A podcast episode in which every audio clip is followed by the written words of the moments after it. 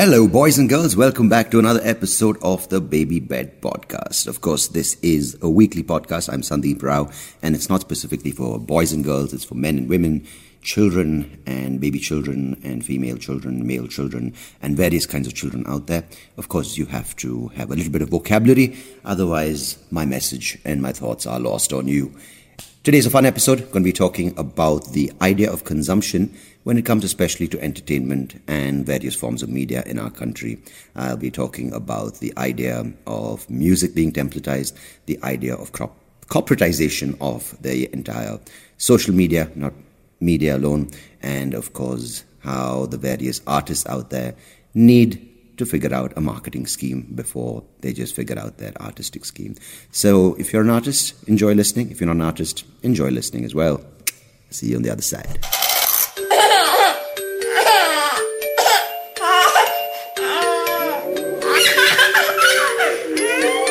The Baby Bed Podcast with Sandeep Rao. Baby, check it out. Welcome to this new episode. I am very excited because um, this is something which I've been meaning to talk about for a long time, and I've had various forms of this conversation with friends in the industry, with friends in uh, various other industries, and um it's an interesting time because what's happening is that we are going through a bit of a transition in this country. I grew up in the 80s and 90s, not so much growing up. I mean, I just sort of matured as a physical being, but mentally, eh, who cares about that, right? But I was mainly, you know, confined to the urban landscape. So my entire thing was going to an English medium school, um, then, you know, hanging out with people who spoke English, hanging out with people who've traveled, even though my first trip internationally was when I was about 19. But the exposure was a lot more international than domestic or even uh, national, right? Because I never sort of thought uh, to myself that I will be a consumer uh, of regional content. Having said that, it's not that I was anti-regional content, even though my family, we speak Kannada, I am Kannadiga, and uh, it was never seen as a distinction. It was never seen as, oh, English speaker, Kannada speaker, but predominantly the language uh, of communication at home with my folks and my sister and our friends were English, but when it came to the uh, communication between my grandmother and I or a certain elder elements in the family, it was Kannada. So this was sort of the, the, the, the, exposure and the perspective I came into the comedy space with because uh, I did um, study, as I, as I told you, in English medium schools. What is it? English medium. English medium, not English large. And uh, eventually, when I was 19, I was kicked off to the UK, um, failed miserably in my course, and then, you know, just to save my face, transferred out of there to a little college in the US. And uh, basically, besides the academic part of things, right, my entire perspective was very, um, wouldn't say global in an arrogant way, but it was a very, you know, varied perspective on the world because um, my friends growing up were all Indian. Then in my college time, it was a mix. I had a couple of, uh, I had a Sri Lankan friend, I had a Spanish friend, I had a black friend, I had a lot of white friends because the college I went to in the UK and the US were, um, you know, predominantly white colleges. So it was weird because I did meet a lot of Indian born, um, British born Indians and American born Indians. And strangely enough, I would think, and you would think as well, for a guy who grew up speaking English and whose exposure was mainly to Western content, be it Friends or be it even, you know, Mr. Bean or uh, be it something um, along the lines of, you know, Yes, Prime Minister, Yes, Minister or Fawlty Towers, that these would be um, the people I would hang out with because they have three common things. They speak English, they think in English, they've uh, grown up being Indian in a foreign society, and finally they are more um, aware of things in the world. But these guys um, are a lot like people who grew up in a confined environment in India. These uh, people who are either British born Indians or American born Indians, because the parents of these people are very conservative. So they are trying to reinforce a lot more Indian values into these children while they're growing up, because of course they're not in India. So the parents feel that, oh my God, my child will grow up godless and grow up like a white person. So these guys knew more about Bollywood, and uh, they knew more about the various cultural traits, so-called cultural traits of India, and didn't really find a connect with them. So uh, predominantly my friends were white, and we connected on various things. It didn't have to be cultural references. Yeah, sometimes you did feel like a bit of the minority when you had white people around you and they didn't get certain context of what you were talking about. But the the compatibility was really high. So I did grow up in that, and I did sort of get molded into that uh, frame of uh, frame of thought. And when I came back to India in 2007, I almost felt like I've come to a new place because uh, the the Bangalore I left in 2002, and five years later the Bangalore I came back to, and the India, if you want to draw a larger picture, were very different. You know, because the IT boom had just kicked in, a lot of people moving and migrating for jobs, a lot of people who earlier didn't travel as much would travel now. And there's a new scheme for the successful Indian, be it uh, the uh, exposure to education, the exposure, exposure, exposure uh, through the internet. So I feel there's somewhere along the lines there, there's been a massive disconnect between me and the larger uh, population that consumes content today. Because I almost feel I'm stuck in a little bit of a vortex of being the old Indian and the old template of what an Indian is expected to do. Um, there are words being thrown around now like elitist and urban and various other things, which I don't think are required because labels don't do much uh, besides damaging um, society's progress towards inclusion and uh, you know acceptance. So this is something I've been talking to about uh, with a friend because I predominantly do my stand up in English, right? And I've been doing it for about eight to nine years. And especially when it comes to the internet space, social media, YouTube, there is a big divide because a lot of people now who are fans of the famous comedians in Hindi or Tamil, be it uh, Aravind SA or be it um, Abhishek Upmanyu or Zakir Khan. Now, these people are definitely someone uh, who've made the new wave of migration from smaller cities to the bigger cities, be it either, you know, from, um, you know, what are small cities do? I don't fucking know small cities. Say, say like a Ranchi to Bombay or a Madurai to Bangalore. And their level of exposure was very different growing up. So they predominantly would have uh, studied in uh, either a Tamil medium or a Marathi medium or a Hindi medium school and speaking English wasn't a priority. It was even seen as a privilege. So there's a little bit of a chip on their shoulder. So when they come to the big city, they automatically identify with people who are the underdogs or people who are uh, kind of shitting on the urban landscape or on people like me who are uh, perceived as the arrogant English speaking elite. And um, so that is a large phenomenon happening in our in our market right now.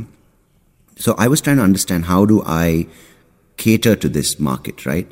Now, in the live show, I can obviously target people and, you know, like-minded people will come based on the venue, on the little geography of uh, the little micro geography, we want to call it, like the neighborhood where the show is.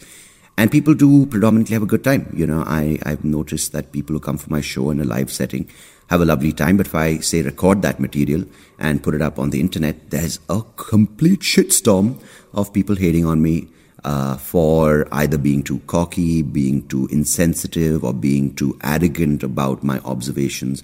And they constantly feel I'm punching down, which I, I don't particularly do. Um, I, I basically talk about life and my experiences, which automatically is perceived as a person who's elite because that's my upbringing, even though I don't see myself or consider myself as an elitist person. It's just the things that have molded me so far are perceived as elitist for someone else who didn't have those opportunities, who didn't have those expectations in life. Because right now the expectations are very simple. You get a degree, you get a master's, you get a job, then as a result of that job, you're sent abroad. So that is the natural order of things when it comes to a person's exposure level. And of course, with the internet now, you're flooded with content from across the globe, which also comes with a certain kind of bias. This, of course, is not specific only to India. You see this across the world. Uh, earlier, as I mentioned, with the labels in America, it's happening. In Europe, it's happening. In, it's happening in Australia, various parts of the world where a lot of people are, are identifying with various labels and forming these little subgroups. which they can fit into either based on political ideology, either based on sexuality, gender, those various things, right? So this is not just uh, localized to India, but I'm talking about India because uh, this is the market I'm trying to crack initially. So when I was having this conversation with a friend, I was thinking, is it uh, two things I should do? One of two things. Now, do I sell out and kind of break down this uh, thought process, this framework, this perspective I have to connect and uh, cater to the larger Indian masses who perceive me in a certain way. Or the second thing is use these tools for what they're meant to be and create my own space. It might not be in the millions of views or the millions of subscriber space, but it might just be people who are like me in India at this situation right now, and possibly even Indians uh, outside and as a result, people in general outside this country of ours, right? So I was uh, facing a bit of a dilemma for the past year, I'd say almost two years, because in this job, it's very easy to get carried away by what other people do, what their um, approach is, what their material is like, their influences, and what they're doing. It's very hard not to uh, look at it, very hard to be isolated. And it's good not to be isolated because it's also good to know what other people are doing. But if that thing that they are doing affects you negatively, and where every morning you wake up, you're like, oh my God, I, I don't know what I'm doing, that's just detrimental to your growth as an artist. And this is not just in my space of stand up comedy. I feel even in music, let's break this down in music, right? There are certain things called, uh, in my opinion, comfortable consumption, uh, comfortable viewing. And uh, this is what's happening, I believe personally, in the comedy space. As I told you, people coming from smaller towns to bigger towns are already um, considering themselves on the back foot. So they feel threatened, they feel like they're misfits, they feel they have to work that much harder to prove themselves. So when they uh, catch a person on the internet doing really, really relatable humor for them, Uh, they feel that that person is their brand ambassador, their kind of knight in shining armor and that automatically becomes comfortable for them. Either the language, the topics, the way it's put, the way they're either punching up towards a certain group or punching down to a certain group. All these various elements come together to make that person feel comfortable and feel like their cause is being held up by someone else. Now, um, as a result of this, what's happened is there's a lot of templatization in comedy. A lot of people reverse engineering uh, someone else's successful product, either a video or a style of performing and then they go back to the drawing board. They're like, okay, for instance, now Abhishek Upmanyu did a bit about Hindi galis and middle class uh, background. So let me go back and break my jokes into these three, four elements, and I will similarly construct a new bit, which might not be the most original, but I'll put it up on the internet and I'll put all the right hashtags, tag the right comedians, and I will be famous on the internet. Uh uh-uh. uh. Not gonna happen. It might happen for one video, but I really think that this uh, space is toxic for the comedy um, genre because I personally believe a lot of people can tell jokes. Uh, not everyone, but a lot of people can tell jokes. But being a comedian uh, brings in that element of uniqueness. Now, why would I run to a Louis C.K. or a Dave Chappelle to hear their thoughts on a certain opinion? Because they challenge my thoughts, they make me laugh, they have something fresh which comes only from that individual and all the experiences that has molded him or her. Now, if everyone sounds the same, that's not really comedy for me. In fact, that's just, you know, mundane repetition, and that can get very saturated and stagnant soon. So I, I'm trying to work on this space of being, um, you know, aware of what I am, who I am, what I sound like, and what is uh, shaping me, and what has shaped me so far. So this, uh, coming to this point of comfortable consumption, look at the music industry today on uh, the top 40, the pop culture uh, music scale, right? You have your Katy Perry's, you have your Justin Bieber's, you have your Shawn Mendes, you have, uh, what's that guy's name? Not Cotton Malone, uh, Post Malone, yeah, the guy with tattoos on his face. Now, every year there's one artist that explodes. Um, this year was, I think, Bradley Cooper, Lady Gaga with their Shallow, and uh, you know, say last year was Britney, not Britney Spears, it was, I think, Selena Gomez's year, the year before that. So what these people do in the corporatization of music is they create one brand and they plug the fuck out of that brand. It's a various um, number of efforts that are coming, efforts that are coming together to put this brand out there. It's either the promotion, either it's the analysis of what people want. And as a result, if you break down every top 40 artist, either in the hip hop space or in the pop space have a very, very similar undertone. Uh, for instance, say right now Kygo is doing well, so now every artist will have a Kygo sounding riff in their song or a melody that is uh, very, very popular. And that happens with either the Demi Lovato song, Taylor Swift song. So these, this is where I talk about the corporatization. I'm not talking about the branding. I talk about how they basically take one thing that clicks for a certain uh, time for a certain group and then they just uh, play the fuck out of it. They overdo it until it's exhausted and un- until it's no longer clicking with the audience. So therefore now six out of ten artists sound the same and in the mind of the listener, that's comfortable for them. They're like, oh, this, this sounds familiar. This is something I liked last time, even though it's a different artist. I, I like those three notes in a certain arrangement and I'll be like, wow, it's just so, it's so relatable. It's so me. It's so hashtag like, oh, YOLO, or whatever these hashtags are. So uh, that's what's happening in the music space. And when an independent artist or a composer or a band comes out there and tries something different because that's what they believe is their expression through the form of music, it completely falls flat on its face. And why is that? Because it's not comfortable for the listener. It's out there, it's different, it's challenging them, and honestly, it terrifies them they're like, oh, this is not what I shouldn't be listening to. This is this thing. And as a result, you have subgroups. Like, oh my God, I hate pop culture. So therefore, I will create a subgroup where we will just sit and listen to anti-popular music. We'll form an alt group and more and more of that will happen. It will be a rival to the larger scheme of popular things in society. This can be reflected in consumption, can be reflected even in real estate. It can be reflected in movies and um, in fact, this this Sunday, I'm talking to a couple of uh, people in the theatre movie space. I'm talking to Hemant Rao, uh, who did the Kavaludaari movie recently, and the other one with Anant Nag, Godi Banna, Sadharana, Mykattu, and Prakash Belwadi theatre people. So I'm trying to get their idea as to how it works in movies because Bollywood is another huge source of uh, copying and templatizing their movie uh, scripts. So is there space for people like these? gentlemen who are trying to make something more um, personal and something different and something more expressive. So if you want to join the show, it's on Sunday at the B Flat Bar in Bangalore. The show is called Insights with Sandeep Rao. It's a talk show I recently launched. Um, coming back to the comedy things, it is uh, something I'm observing even there. The templatization, the comfort consumption which is happening. So that brought me to realize for my own story, what do I do now? Uh, do I pander? Do I just get the right hashtags? Do I reverse engineer my material just to cater for this particular pattern and this particular trend right now? And the answer, for all you people who love my stand up, that's Yuma, is no. I'm not going to do that because I feel for me, it might sound very preachy and high, um, high head, high handed, that I almost said high headed. What the fuck?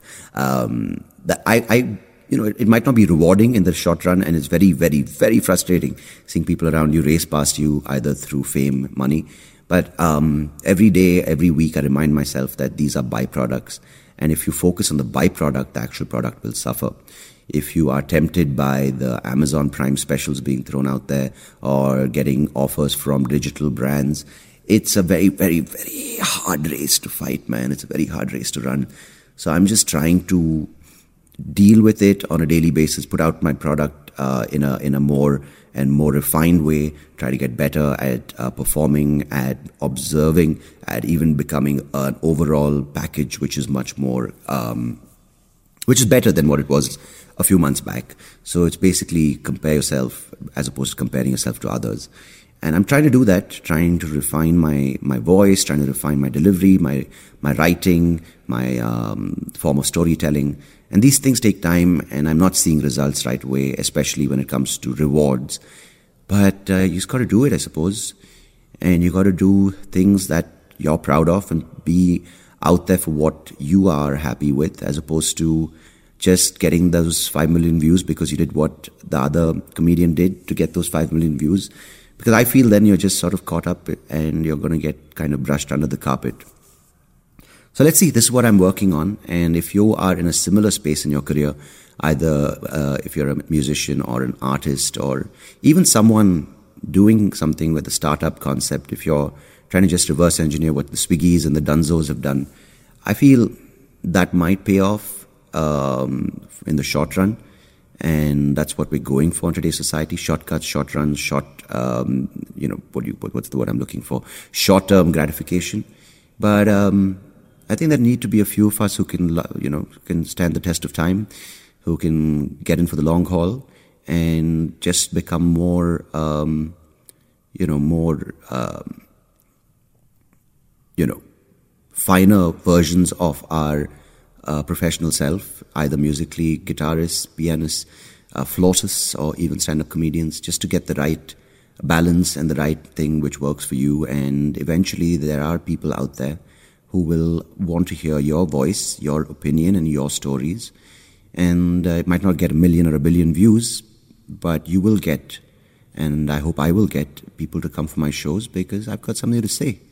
And you've got something to hear from what I have to say. Yeah, this this episode is a bit personal because I was trying to figure out my story. I hope uh, if you are listening, it helped you in some form of dealing with your dilemma. If you have any questions or feedback or thoughts, you can always get in touch with me either on my Facebook page or Insta at Soapy Rao. Uh, this podcast will be up on various platforms Spotify, Stitcher, iTunes, Google, Apple, various other things that are out there. Just click it, the Baby Bed Podcast. There's another episode done with. I'll be back next week to talk about God knows what. Yeah, till then, bye. The Baby Bed Podcast, every Wednesday. Hey, thank you so much for listening to this episode. If you liked what you heard, please do check out the other episodes on YouTube or wherever you get your podcast. And I would much appreciate it if you could like the video, share it with people who you think might enjoy it, and of course, do subscribe to the channel because it will help me and the podcast grow and reach more people just like you. So thanks again. Appreciate it.